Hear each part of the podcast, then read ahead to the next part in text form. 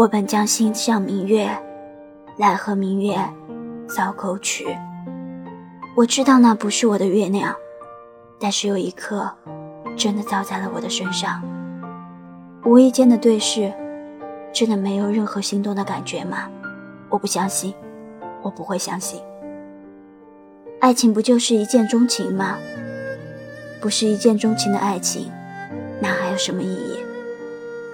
我一直在想一个问题，我为什么会爱上你？